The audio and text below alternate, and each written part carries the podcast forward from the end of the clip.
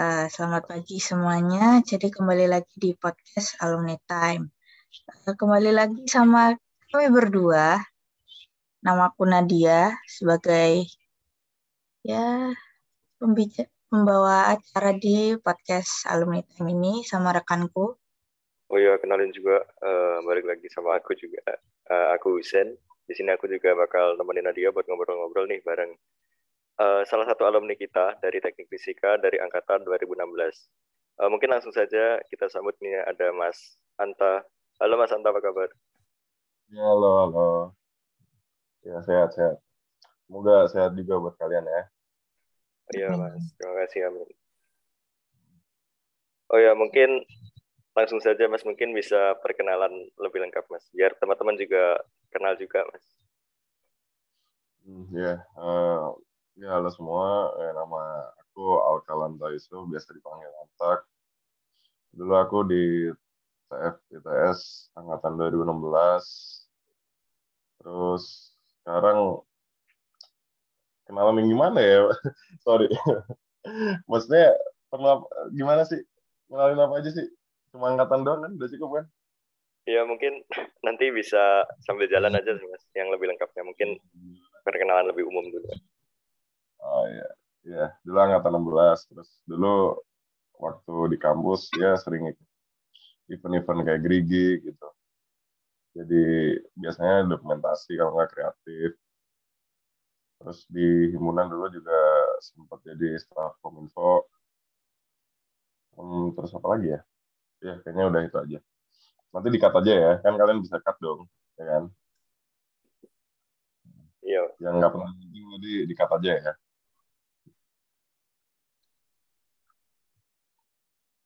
Kayak dulu masnya kan ikut apa namanya tadi kominfo terus yang bagian IT IT eh desain desain gitu itu selama di selama kuliah tuh ikutnya cuman divisi itu atau nyoba nyoba divisi lain mas? Hmm, dulu waktu kuliah waktu himpunan oprek itu ada pernah magang jadi staf magang itu dulu aku staf magang PSDM tapi waktu oprek staff itu aku kominfo. Nah uh, dulu kalau nyoba-nyoba sih uh, apa ya sebenarnya kan ada pilihan kayak satu dua tiga. Nah itu aku nyangkut di pilihan dua yaitu kominfo itu. Terus waktu aku tahun ketiga aku sebenarnya nggak ada nggak nggak ikut himpunan tapi di tahun kedua sama ketiga itu cuma cuma ikut event gerigi doang. Dulu waktu yang gerigi yang pertama itu jadi koor dokum dokumentasi. Yang kedua itu jadi koor divisi kreatif. Kayak gitu. Jadi sebenarnya linear juga sih sebenarnya sama uh, di himpunan kan kominfo terus di gerigi dokumentasi sama kreatif ya hampir-hampir linear. Kayak gitu. Lusen juga kominfo mas. Oh iya mas, saya juga kominfo mas. Oh, nah, Iya mas. Hmm.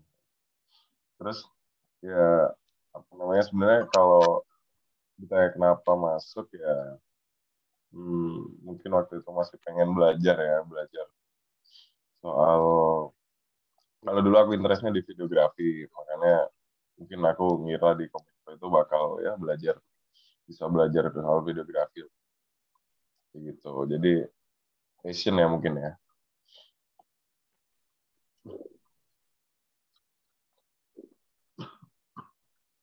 Kalau boleh tahu Mas, kalau sekarang kesibukannya lagi apa aja Mas? Selain kerja gitu atau ngapain gitu ada usaha lain? Sekarang kesibukan ya kerja doang sih. Gak ada lagi paling nongkrong sama ketemu temen. Gak ada gak ada kesibukan yang partikular kayak punya bisnis sambil kerja gitu nggak ada cuma kerja kerja doang Ini masnya kalau nggak salah kerjanya di Nippon ya mas? Iya benar.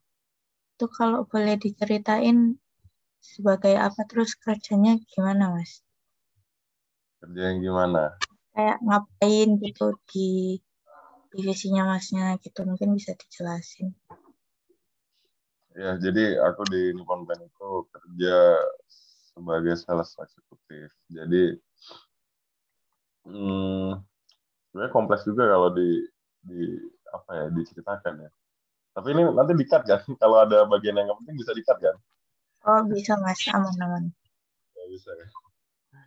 Ya jadi uh, di situ aku jadi sales eksekutif di uh, apa namanya modern trade channel. Modern trade itu saya uh, per penjualan yang ke modern outlet. Jadi kan ada tradisional outlet sama modern outlet. Kalau tradisional outlet ya toko-toko biasa. Toko-toko tradisional biasa, toko bangunan biasa. Nah, aku di toko-toko modern kayak Trans 10, Dewa Bangunan kayak gitu. Nah, buat kerjanya gimana ya sebenarnya kita kalau jadi sales kan ya kerja kita cuma gimana caranya capai target ya target penjualan. Ya, kita juga ya kita cuma ngusahain gimana caranya dalam sebulan dalam setahun itu target tercapai dengan produk-produk yang kita punya. Ya kurang lebih gitu. Cuman dalam operasionalnya dalam realitanya banyak hal yang di perlu dilakukan. Contohnya ya kita nge-maintain hubungan kita sama pihak stakeholder kita misalnya nge-training, nge-briefing terus uh, ya istilahnya mempersenjatai sales-sales kita di lapangan di toko sales promotion kita dengan ya berbagai berbagai gimmick atau hadiah yang bisa ditawarin konsumen atau kita kasih diskon dan campaign buat customer kayak gitu contohnya. Sebenarnya lebih dari itu cuman ya secara garis besar yang mungkin uh, secara intinya kayak gitu kerjanya. Ini berarti kayak belajar dari nol gitu ya, masalahnya kan nggak ada TF-TF-nya sama sekali kalau didengar. Hmm, betul, betul. Sebenarnya uh, kalau kita kerja di perusahaan mana pun, mau kita sejurusan linear sama jurusan atau beda, ntar bakal bakal belajar lagi dari nol jadi jadi apa ya? Istilahnya nggak nggak buat teman-teman yang mungkin sekarang masih semester udah nyiapin mau tugas akhir terus bingung nanti ya overthinking kerja di mana nggak usah takut. Karena kita waktu ntar kerja ya belajar di nol lagi. Ada trainer ada atasan kita yang training. Kan kadang ada suka tuh takut ya takut. Ini ntar kalau nggak linear aku belajarin dari mana? Tenang aja ntar bakal diajarin itu pasti. Kayak gitu. Cuman kan sekarang kayak banyak gitu loh mas. Kayak misalnya buka lowongan tapi ketentuannya yang dicari lulusan ini ini ini ini yang spesifik gitu yang all rounder kan kayak agak susah gitu ya. Hmm, betul. Cuman banyak kok yang uh, dari kualifikasi itu kayak all major, all jadi semua semua jurusan bisa bisa istilahnya bisa daftar. Jadi karena kalau aku lihat ya dulu waktu masih apply apply kerja itu waktu apply contohnya engineer entah itu apa pun lah electrical proses dan sebagainya itu uh, dari perusahaan-perusahaan yang buka itu rata-rata minta buat tahun pengalaman contohnya tiga tahun pengalaman dua tahun. Nah, sementara gimana? Kita kuliah kan? Kuliah mana ada dapat pengalaman kerja ya kan? Jarang yang mintanya fresh graduate gitu. Dan dan di satu sisi aku ya gimana cari pengalaman orang kuliah empat tahun? Nggak bisa uh, ya waktu itu nggak sambil kerja atau nggak sambil intern gitu kan. Ya waktu itu aku akhirnya coba-coba juga uh, juru istilahnya kerjaan yang biasanya uh, minta dari fresh graduate atau MT atau semacamnya itu semua di di apply aja. Kayak gitu.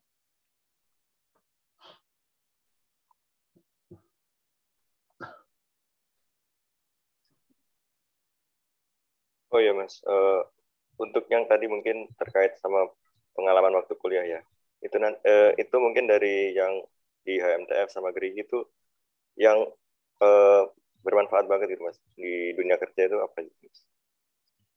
Hmm, ini uh, pengalaman aku ya. Iya mas. Dulu waktu aku gerigi aku uh, punya banyak anggota ya dalam tim. Temennya waktu dokum, dokumentasi. Dulu aku ada mungkin sekitar waktu itu 20. Terus waktu di kreatif itu punya sekitar 5, mungkin 50-60 orang staff. Ya yang berguna sebenarnya dari soft skill aja sih. Kalau secara hard skill nggak ada.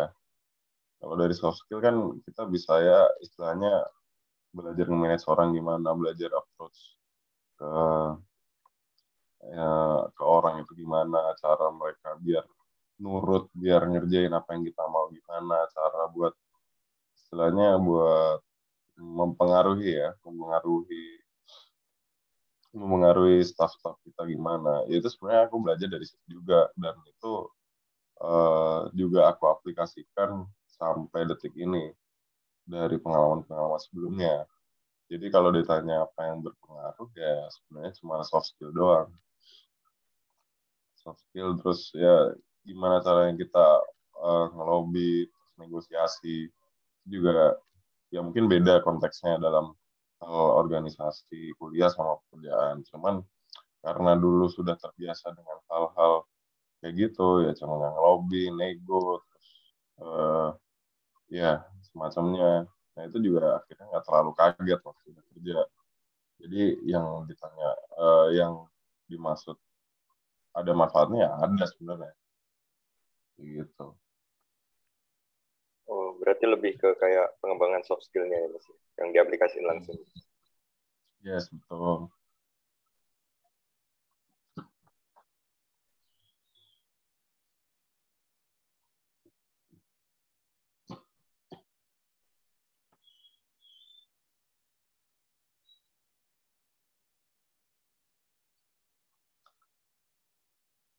Uh, mau nanya Mas, mungkin bisa diceritain dikit dulu pengalaman yang berkesan di TF kira-kira apa? Agak kepo-kepo sedikit kita. Oh, di di detailin. Boleh. Gimana, gimana sorry? Gimana tadi? Pertanyaannya gimana? Uh, pengalaman atau kejadian yang menurut Masnya paling berkesan gitulah di TF waktu Mas yang ngapain gitu. Kira-kira ada nggak? Yang berkesan ya, ya di tahun terakhir sih sebenarnya. Jadi di tahun terakhir dulu kan lagi ngerjain skripsi, ngerjain TA. Terus waktu itu diminta sama PSDM buat uh, buat hmm, ngisi kader ya waktu itu ya isi kader itu semester buat semester 2 jadi semester 2 nya maba kan semester 8 ya aku kan ya. Waktu itu yang di kader 2019 uh, diminta ya udah akhirnya karena uh, apa namanya karena memang udah udah hmm, udah apa ya waktu itu belum ada yang bisa belum ada yang mau terus ya udahlah. Aku terima aja maksudnya jadi jadi elemen di kader itu sebenarnya kalau dibilang berkesan ya berkesan karena banyak dikalikunya jadi jadi waktu jadi elemen kader itu kan kita banyak rapat kita banyak istilahnya yang rencanain gimana gimana apa yang kita lakukan buat buat target kan target yang kader kan.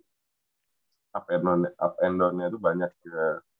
Sebenarnya banyak yang nggak setuju sama sama aku banyak yang kontra banyak yang yang mungkin dalam bagai keputusan itu banyak kontroversi lah ya. Jadi dan waktu itu kan juga pusing skripsi pusing TA jadi semua kehektikan ke ke apa ya stresnya itu nyampur gitu jadi satu.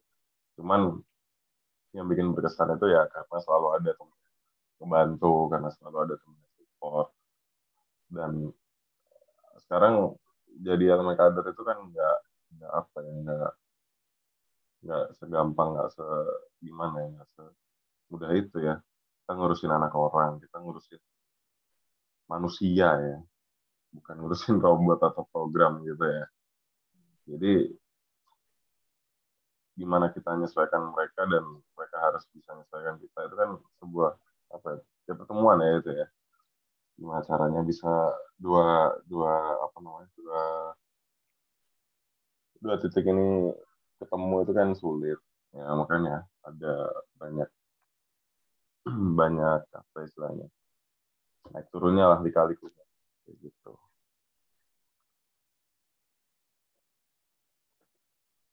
Berarti jadi core IC ya mas dulu ya? Iya dulu kebetulan kita jadi core IC kalau menurut mas Anta tuh esensi dari kader tuh apa mas?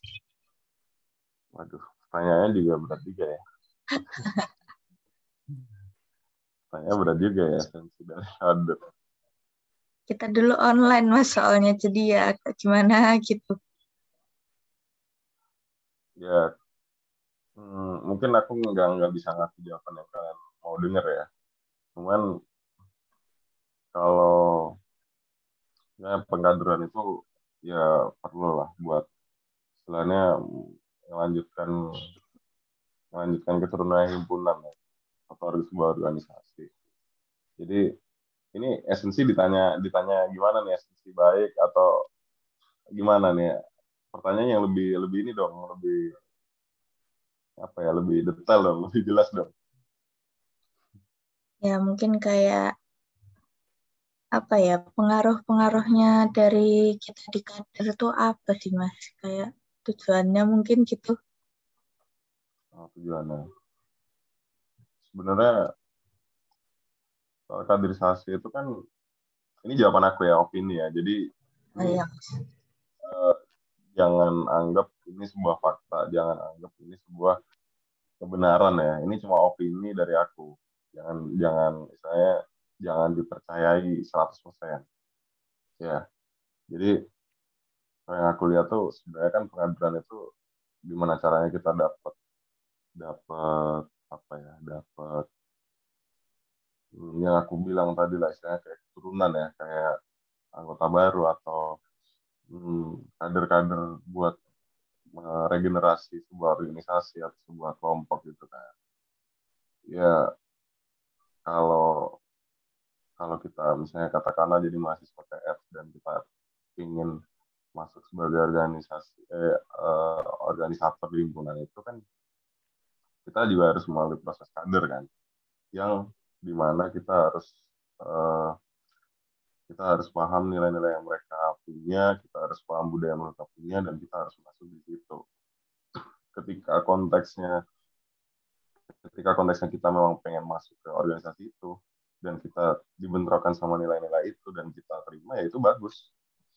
Tapi nggak semuanya pengadilan pengadilan ketika kita emang nggak mau masuk dalam organisasi itu, kita emang pengen di luar, itu belum tentu semuanya benar atau bagus bagi kita. Jadi jangan kalau aku sih mikirnya jangan berkotak-kotakan karena kaderisasi ini sepenuhnya bagus untuk seseorang. Enggak, masih banyak orang yang contohnya di uh, di himpunan atau di organisasi di TS itu nggak pengen dikader karena ya nggak nilai-nilai yang mereka uh, punya atau nilai-nilai atau idealis yang mereka punya itu nggak cocok di situ. Mereka lebih banyak kok teman-teman ada beberapa teman aku yang mereka nggak cocok dan ya mereka memutuskan untuk join atau hmm, gimana ya join atau ikut di ikut atau berkembang di organisasi lain dan melalui pengkaderan di organisasi lain. Kayak gitu. Tapi balik lagi ya ini opini ya. Jadi jangan anggap ini semua kebenaran mutlak lah ya.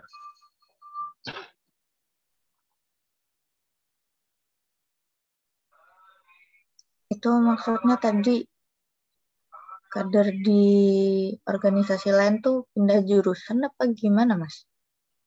Uh, enggak, maksudnya dia enggak uh, temen ada beberapa teman aku yang enggak enggak ikut kader di himpunan. Terus ya dia dia uh, ikut di organisasi lain yang di luar ITS bahkan.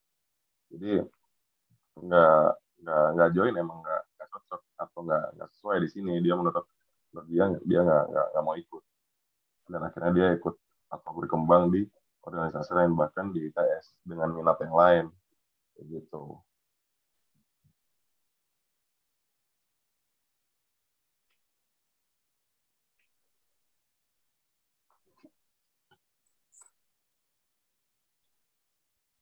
Oh ya Mas, mungkin uh, izin menambahkan ya Mas, izin bertanya lagi. Uh, untuk nilai yang ditanamkan tuh kira-kira apa aja sih Mas yang yang harus ada di pengkaderan itu Mas?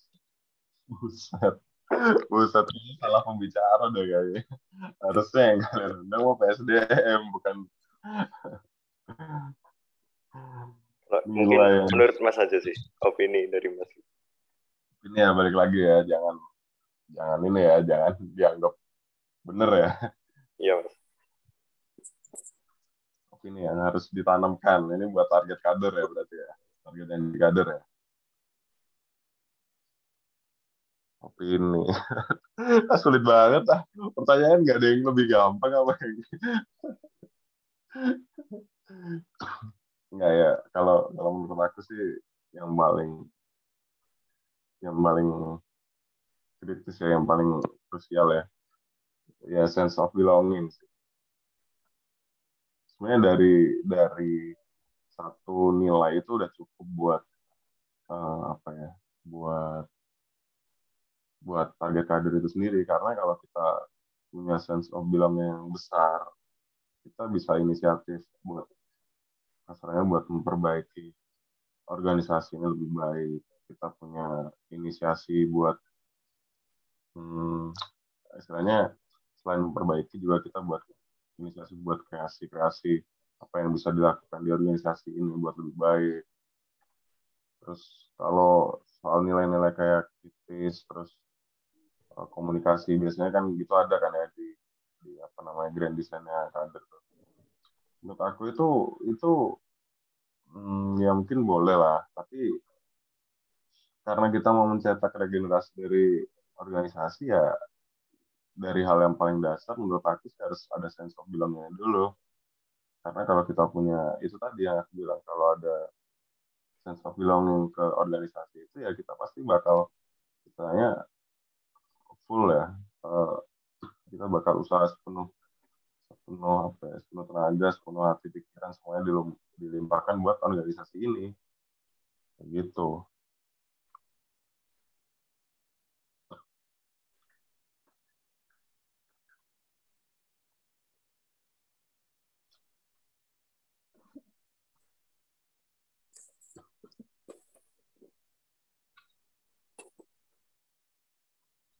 berat ya mas ya. Iya makanya pagi-pagi pagi-pagi baru bangun ngomongin beginian ada soalnya tahunnya kita juga udah mulai-mulai kayak megang jabatan-jabatan gitu mas. Jadi ya mencari insight-insight juga. Hmm. ya kalian kan 2020 2020 ya? Ya 2020 2020 berarti sekarang tahun keberapa ya? Tahun ya? Tiga ke maksudnya. Semester lima. Tahun tiga. Oh, tapi udah on, offline semua ya? Apa masih ada yang online? Udah oh, offline. Alhamdulillah on, eh, offline mas. Paling-paling kalau dosennya minta online ya online. Oh bisa gitu ya, bisa tergantung dosennya berarti ya? Soalnya kadang kalau misalnya dosennya nggak bisa masuk offline, kadang minta diganti online atau ya ya udah gak, gak ada kelas.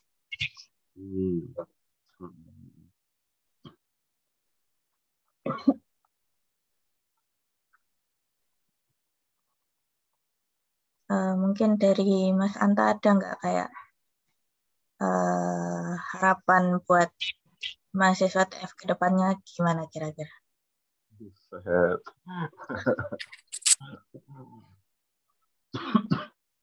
harapan ya? Harapan hmm. sebenarnya gimana ya kan ya kita kita juga udah beda zaman maksudnya kalau aku kan kayak angkatan yang ya sebelum corona ya. Jadi mungkin beberapa budaya, beberapa aktivitas itu bakal beda banget sama yang kalian sekarang ya. Jadi tentunya harapan-harapan yang dulu aku pernah pikirkan belum tentu bisa dilakuin di zaman sekarang kan. Cuma ini harapan aku buat teman-teman semua, buat kalian-kalian yang masih kuliah di di sana ya selalu sehat, selalu selalu menjadi orang baik, selalu memanusiakan manusia juga jangan pernah nyerah aja sih sama apa yang mau kalian cari atau apa yang kalian impikan. Udah gitu aja. Gak muluk-muluk. Oh iya mas, mungkin satu lagi mas untuk harapan untuk himpunan sekarang mas mungkin mas. Harapan hmm, buat himpunan buat himpunan. Ini buat himpunannya atau buat organisatornya, pengurusnya atau gimana? Ya mungkin himpunan sama pengurusnya sih mas. Ke depannya mau uh, harapannya seperti apa? Buat himpunan ya. Iya. Harapannya jangan jadi tua dan menyebalkan. Kalau buat pengurusnya, pengurusnya ya uh, selalu dewasa dan bijak dalam mengambil keputusan. Nah, itu harapan kan, betul kan? Itu tadi buat himpunan apa Mas? Menyebalkan. Buat himpunan jangan jadi tua yang menyebalkan. Dulu Masnya diapain? Hmm, gak ada, cuman biasanya kan kalau ya orang kalau udah tua kan banyak yang kan. Siapa tahu pernah. Oh nggak ada. Aku nggak ada nggak ada apa namanya peristiwa-peristiwa kenangan atau apa yang yang yang terlalu berkesan di Muna juga sih yang nggak terlalu ada. Tapi ini sorry ya mau nanya, kenapa yang diundang ini aku ya? Bukan bukan bukan narasumber atau pembicara lain yang lebih misalnya lebih uh, punya exposure gitu di entah di angkatan aku di angkatan lain gitu. Apa ya? Uh, sebenarnya nggak ada nggak ada kriteria khusus mas buat undang alumni siapa kita harus punya apa gitu nggak ada mas. Kita cuman uh, buat jalin silaturahmi gitulah sama alumni alumni biar nggak lost kontak gitu. Kalau bisa kan kan ini diadain podcast jadi kayak per podcast nanti kalau bisa itu per apa per alumni itu beda angkatan gitu. Jadi kayak kita juga bisa dapat cerita-cerita atau pengalaman-pengalaman mas mbaknya dulu gimana per tahun. Kan beda-beda. gitu jadi nggak ada nggak ada kriteria khusus gitu nggak ada mas. Hmm. Berarti ngelanjutin ini ya podcast yang sebelumnya kan dulu ada tuh di ya. Spotify. Oh, dulu halo halo alum alumni kalau nggak salah. Hmm. lanjutannya dari itu ya? Ya cuman ngelanjutin aja. Loh mas kalau boleh tahu tuh dulu masnya ikut aslep aslep gitu apa enggak? Enggak ya? Dulu aku enggak makanya dulu aku eh, kemarin waktu kalian undang aku juga kaget. Ini kayaknya aku nggak ada nggak ada banyak pengalaman yang oke okay di kampus. Tapi ya udahlah ngomong aja. Kalau dulu aslem aku nggak ada. Sempat ada pengen di mana di Larins gitu. Tapi ujungnya juga aku nggak daftar terus karena udah ditutup uh, waktu itu aku aku juga lupa dulu mau lab apa lagi ya. Tapi ujungnya juga nggak daftar lagi soalnya ya menurut aku jadi aslep tuh bukan cuma nama doang ya asisten lab ya. Kan kita juga ada tanggung jawab buat temennya jadi jadi uh, asisten buat praktikumin gitu-gitu kan ya. berarti kan kita harus lebih istilahnya lebih berwawasan ya lebih, pinter lah ya daripada yang praktikan nanti. Dan kita harus ngajarin mereka kalau ada masalah atau ada yang perlu dibahas didiskusin. Aku nggak ada kapabilitas sampai hal itu sampai sampai sana. Jadi ya udahlah nggak usah. Intinya nggak pinter sebenarnya cuman ngomongnya dengan gaya barusan Tadi dulu tertarik apa mas labnya? Rich. dulu larins sekarang Larins. apa itu Oh, Iko mas. ya. Oh Iko. oh iya iya beda ya Nak. eh udah ganti semua namanya ya dulu dulu namanya instrumen rekayasa instrumentasi kontrol dulu sekarang Iko itu ya Ya instrumentation apa gitu.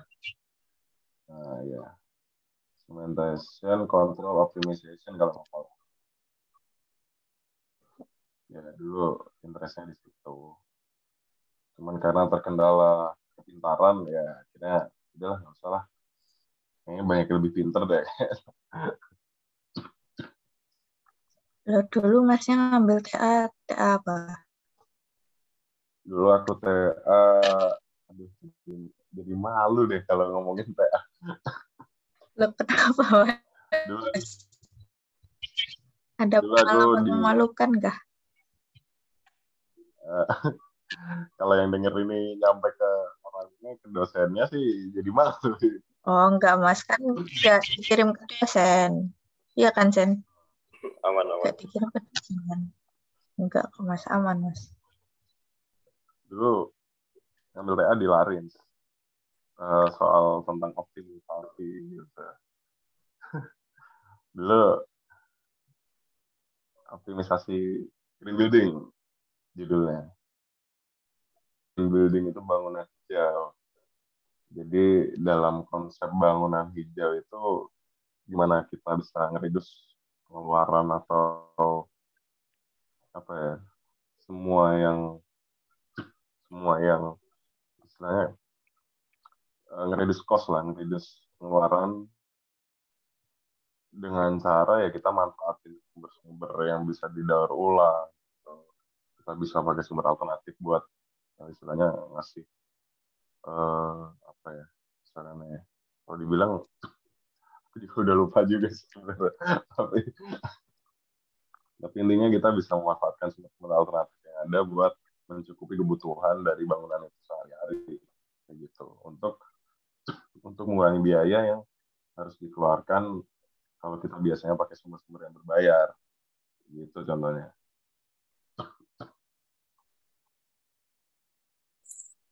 Berarti eh, lebih kayak pengoptimisasian ya, pengoptimalan biaya gitu. ya dan itu sebenarnya kayaknya bukan bukan TFF banget ya itu kayak bukan bukan teknik fisika banget deh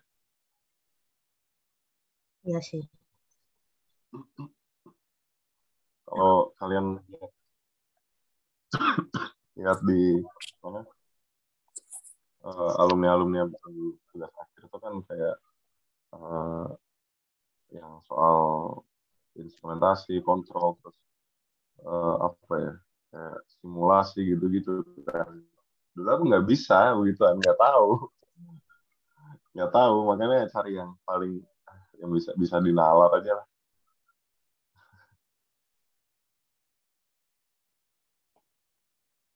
Loh Mas, kan dulu sebelum TA tuh kan ada ada KP ya. Itu KP sama TA tuh harus harus sejalan selinear apa enggak Nggak. enggak enggak ya? kalian belum KP Belum. Semester depan. enggak enggak ada enggak ada kalian mau KP tentang apa mau tugas tentang apa mah nggak ada yang ini nggak ada yang larang jadi bebas cuman emang ya kerja praktek ini istilahnya internship deh. Cuma buat kenalin kalian aja ke eh, ke perusahaan gimana ke entar dunia kerja itu kayak gimana. Dan itu nggak terlalu ada loadnya kayak ya kita cuma belajar aja di situ. Kita cuma belajar bikin laporan. Dan nanti tugas akhir pasti beda lagi. Kalau tugas akhir kan kita yang istilahnya kita yang bikin peneliti- penelitian ya mau penelitiannya tentang apa ya udah terserah kita tinggal kita cari dosen atau eh, pengampu yang bisa bisa nge apa ya, nge ngelit atau nge kasih arahan kayak gitu Jadi itu dua hal yang berbeda. Aku sama TA.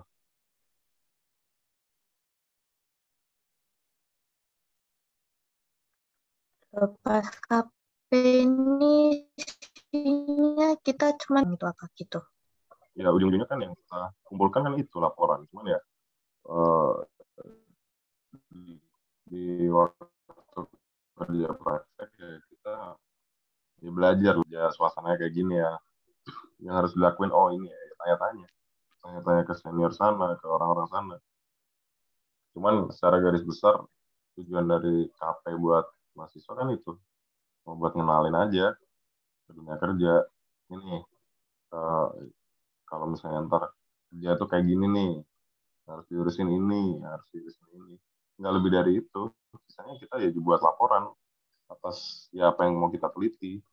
Ya kita juga neliti sesuatu di sana di, di perusahaan di sana jadi laporan. Cuman kan ya itu emang objektifnya kayak gitu itu tuh waktu KP memungkinkan nggak mas kalau misalnya kan kita misalnya KP sebulan terus kan udah udah selesai KP tapi nanti kayak kita ditarik buat jadi staff tetapnya gitu mungkin kan nggak Hmm, mungkin apa, ada ya. Apa kalau KP itu ada judulnya sendiri, terus ntar ke magang apa magang ya magang itunya beda lagi. Magang beneran magang bukan yang ada judul-judul KP gitu. Apa sama aja? Kalau aku biasanya yang dengar dari temen itu magangnya sendiri ya, bukan yang dari kalau ini kan kalau kafe kan kalian pakai surat dari jurusan ya istilahnya, surat dari kampus ya. Iya kan? Jadi kalian ngurus form ini itu terus bikin surat. Kalau nggak salah ada surat entah surat pernyataan atau rekomendasi dari kampus yang buat dikasih ke perusahaan.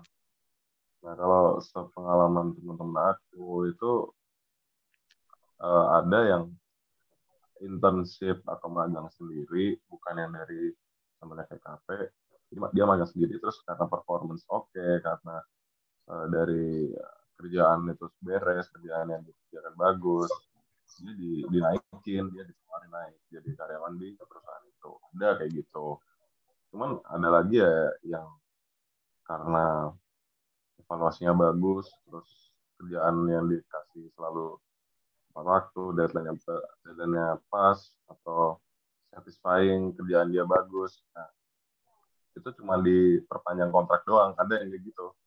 Jadi intern terus nggak nggak naik naik ada yang kayak gitu. Berarti statusnya tetap tetap magang tetap jadi intern gitu nggak jadi staff tetap. Iya magang tetap magang. Tergantung ya tergantung regulasi perusahaan sih tergantung performance juga orang itu.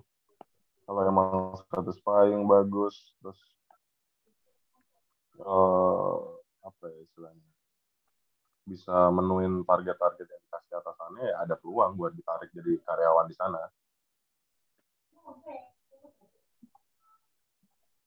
Tapi kalau misalnya yang magang-magang sendiri nggak ikut KP tuh bisa dihitung jadi KP nggak mas di ke depannya? Apa enggak? Wah, aku selalu paham ya gimana. Aku soalnya kalau magang kalau itu mending coba tanya deh ke himpunan gimana deh. Soalnya nggak terlalu apa ya. Kan sebenarnya sama aja kalian magang di di apa namanya kalau magang sendiri sama sama magang yang KP itu sebenarnya sama aja cuman bedanya kalau KP ini kan kewajiban ya kalian disuruh buat uh, disuruh KP terus kalian disuruh bikin laporan kalian terpresentasi ya kan? Itu kan kewajiban kalau intern yang magang sendiri kan bukan sebuah kewajiban cuman kalian bisa ngelakuin itu buat pengembangan kalian. Ya kan Soalnya sekarang tuh kayak ada dua sumber gitu mas beda-beda semua kan jadi agak gimana gitu. Maksudnya sumber beda? Bukan sumber sih, tapi kayak ada yang bilang bisa dikonversi jadi KP buat ke depannya, ada yang bilang ntar KP lagi gitu. Ya kalau itu coba tanyain apa ya biasanya himpunan yang ngurus begitu apa kesma ya itu coba tanyain kesma aja. Tapi harusnya ya ketika kalian udah hmm, kalian bikin proposal KP kan kalau nggak salah dulu ada proposal. Jadi kalau udah dikumpulin terus kita ngejalanin apa yang kita propose harusnya itu bisa dianggap KP juga kalau nggak salah ya. Atau juga ntar kita juga meneliti sesuatu di sana di perusahaan itu dan kita bikin laporan harusnya ya juga udah kelar itu kewajiban dari kerja praktek itu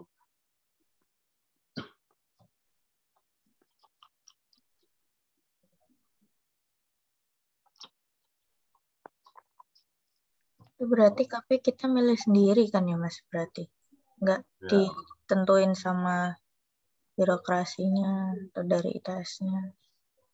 Ya kita milih sendiri. Dulu aku sama teman-teman aku milih sendiri, cari-cari sendiri, ngehubungin sendiri, nggak dikasih sama perusahaan, eh sama jurusan itu enggak.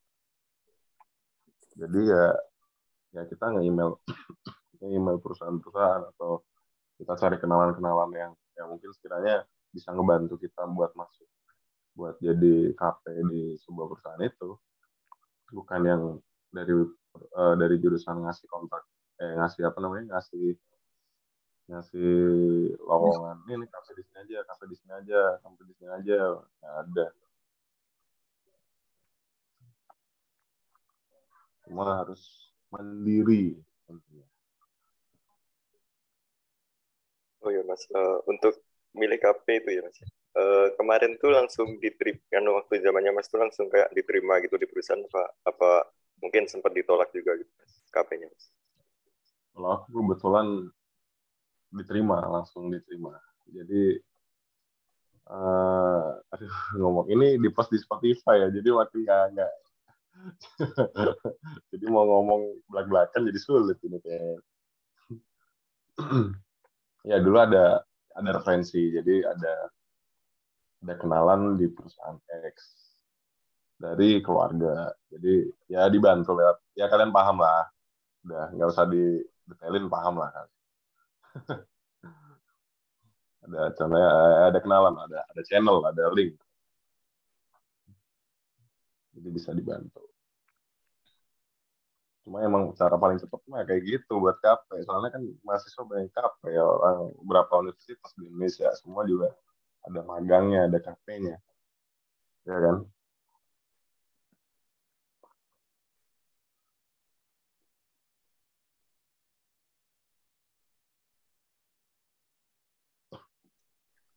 uh, Mas kalau misalnya kita daftar gitu ya di suatu perusahaan buat kerja gitu kan pasti ada interview-interview gitu.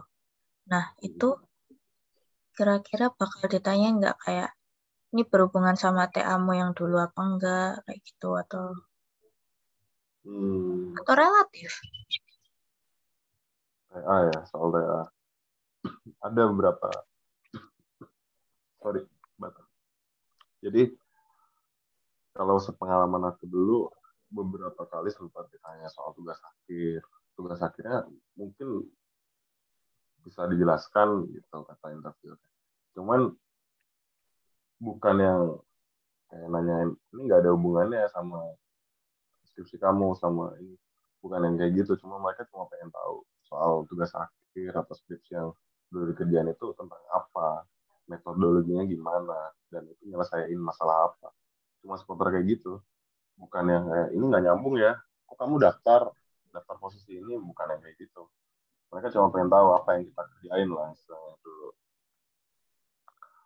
terus kalau ditanya ya sebelum tanya soal skripsi juga pasti ditanya ini jurusan jurusan kamu nggak linear sama posisi yang dilamar. Tapi kenapa masih mau ambil? Nah, itu pasti banyak yang ditanyain Nah kalau itu udah ditanyain baru nanyain TA, yang linear juga sama kerjaan.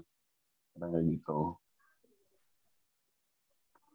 Cuma overall ya, ya mereka sebenarnya cuma pengen tahu, interviewer itu cuma pengen tahu. Kita bikin skripsinya tentang apa sih, kerjain apa sih nyelesain masalah apa sih gitu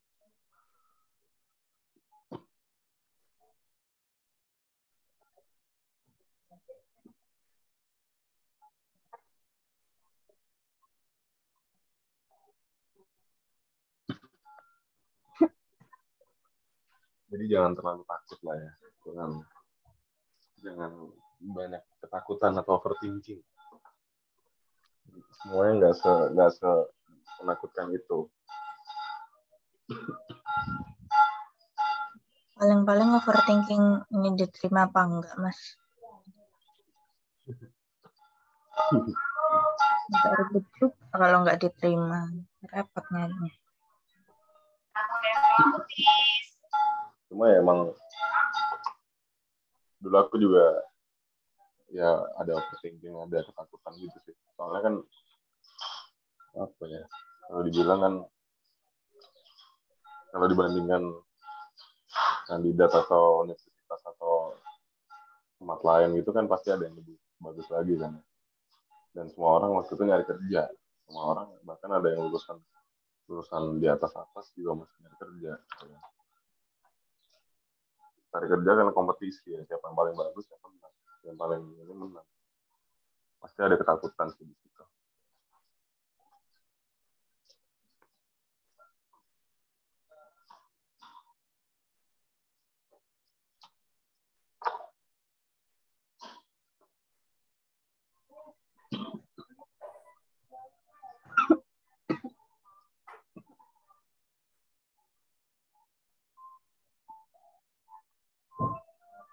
Ini mungkin dari Husin mau nanya-nanya apa enggak ini?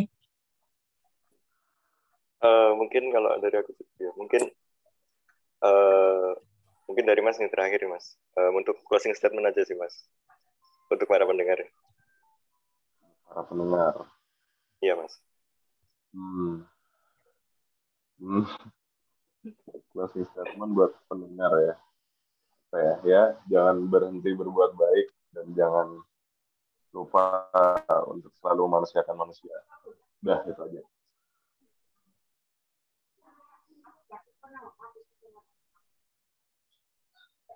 Oke, makasih cukup, banyak, Mas. Iya, cukup, Mas. Oh ya, mungkin uh, nggak kerasa ya udah di uh, ujung acara hampir satu jam kita juga udah ngobrol-ngobrol nih uh, bareng Mas Anta. Uh, mungkin terima kasih untuk Mas Anta uh, udah mencapatkan waktunya ya untuk hadir pada podcast kali ini. Mungkin kayak kita bisa sharing-sharing lagi Mas, mungkin by chat atau diundang lagi gitu.